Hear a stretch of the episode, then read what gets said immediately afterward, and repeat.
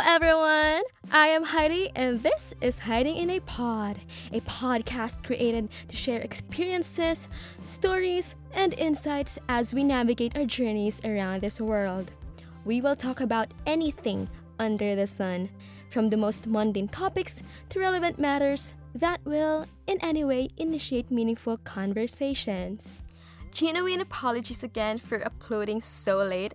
I was overwhelmed with all of the things that I needed or wanted to do. I have a lot of hobbies that I am currently focusing on right now since I am taking advantage of the ample free time that I have. and I feel so terrible because I can't seem to manage them effectively, although I really try. I've created this to do list many weeks ago. It contains the things that I really enjoyed doing, but I stopped doing them at some point in my life because my energy just disappeared. Now I'm coming back to them, and I truly feel happy that I get to enjoy these things again. And they're taking so much of my time that I find it difficult to do them all at once. Hence, the late upload because I had to finish some of these things and I don't want to procrastinate anymore. also, you may have noticed that I finally have like a funky intro. Shout out to my friend Bro Santiago for helping me create this music for my intro. I love it, and if you like it too, you should definitely check out his works in SoundCloud. Just type soundcloud.com slash A-D-A-L-A R D B R Y L E S to listen to his music. Enough of that, let's dive into this episode. Today, we will talk about social media content and the online culture of calling out or canceling celebrities, public figures, and other people. I hope that in the end of this episode, you will be able to reflect on how you consume information and express your ideas especially when you oppose someone or something on social media. I had this idea when I was watching John Denver Trending. It's a Filipino film about John Denver, a teenage boy in 8th grade who had a viral video on Facebook that shows him kicking his classmate because he was allegedly accused of stealing stealing his classmate's iPad. The act was a form of self defense, considering that his classmate started the fight, even though John Denver already stated that he did not steal his classmate's iPad. However, the video did not show that part and instead made it look like he was mainly to blame because they are living in a rural small town in Antique, Philippines, he quickly became a target of criticism and cyberbullying. I will not go further into detail so as to avoid spoilers and disclaimer this episode is not a movie review, but I highly encourage that you watch it online. Legally, no to piracy. It is worth your time because it is a really great movie with a coherent plot, excellent actors, and appealing cinematography.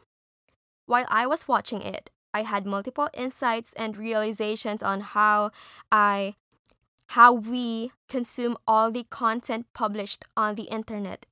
And most of us Filipinos rely on social media platforms to become updated with information.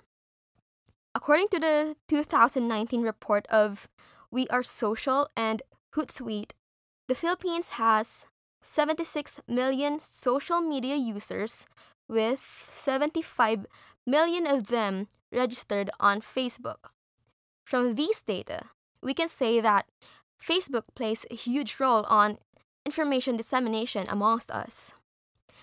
The sad reality here is most of these users lack knowledge on media and information literacy which is why information is easily manipulated and fake news is easily propagated. Being an avid social media user, I have encountered many viral videos, whether they're good or bad, and although we were taught since high school how to check for verified information, I admit that I often get fooled too. The movie felt like an eye opener for me as a social media user because I tend to be quick to judge people.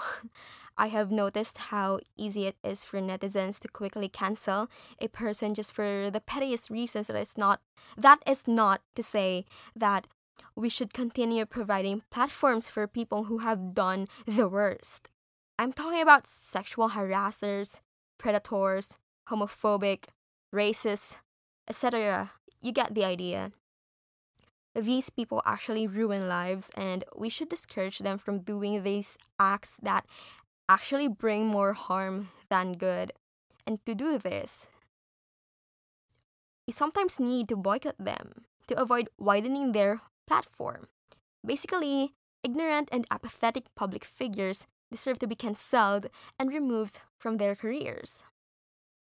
It's a different case, however, when people just desperately search through someone's posts or tweets from many years ago to look for somewhat problematic posts without even acknowledging that they have already changed for the better.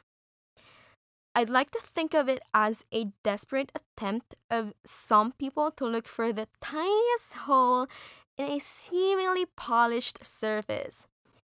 And if they failed to do so, they intentionally make these holes to damage its surface.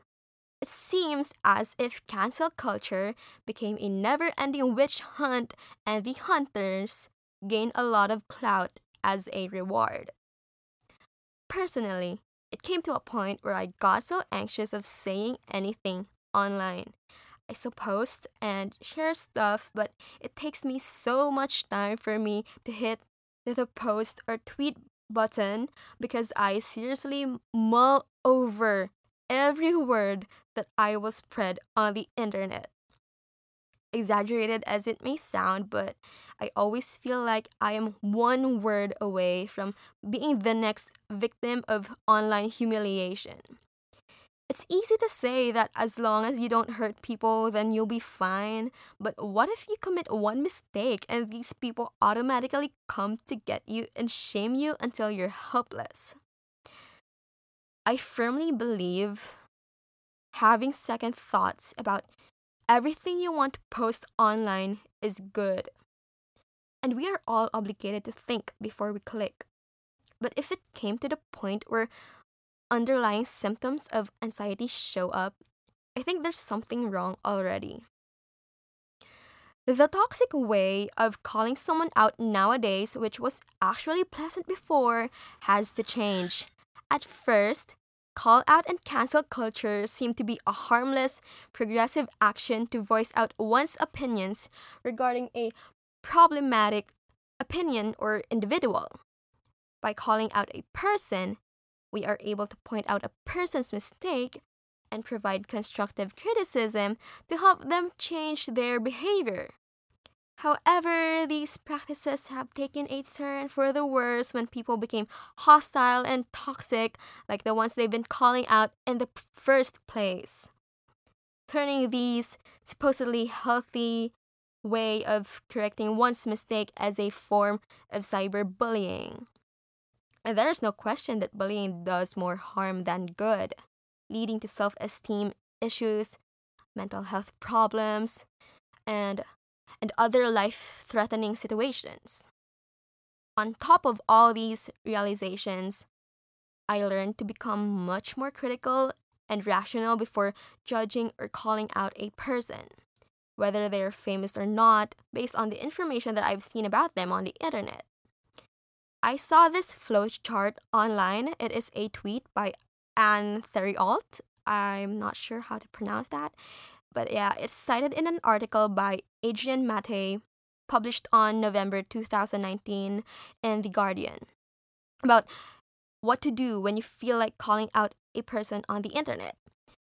If you think that you can change a particular person's mind and feel a responsibility to let them know that not everybody agrees with them, you can ask them questions and state your ideas concisely to help them understand. If you're exhausted, take a rest, then try talking to them some other time. However, people who are downright apathetic and cold blooded are an exception to this because they seem to have a really huge ego. Because of this, we must remember that when someone calls us out properly, we also have to reflect and sincerely apologize to own up our mistakes. Conflict resolution should not be, and it's not a linear process. Apologies should not sound as if they were only said to make us feel better and less guilty. It's about us being held accountable, recognizing our mistakes, expressing remorse, and promising to do better. It's so amazing how one movie can start an internal debate to myself. Well, I hope you enjoyed this episode, and I also hope that it has made you think about your own behavior online and has encouraged you to do something about it. If you want to have a chat to state your own viewpoint, go send a message to my Twitter account. My handle is at H E I D E I N A P O D at Heidi in a pod. Also, don't forget to leave a review. Thank you so much.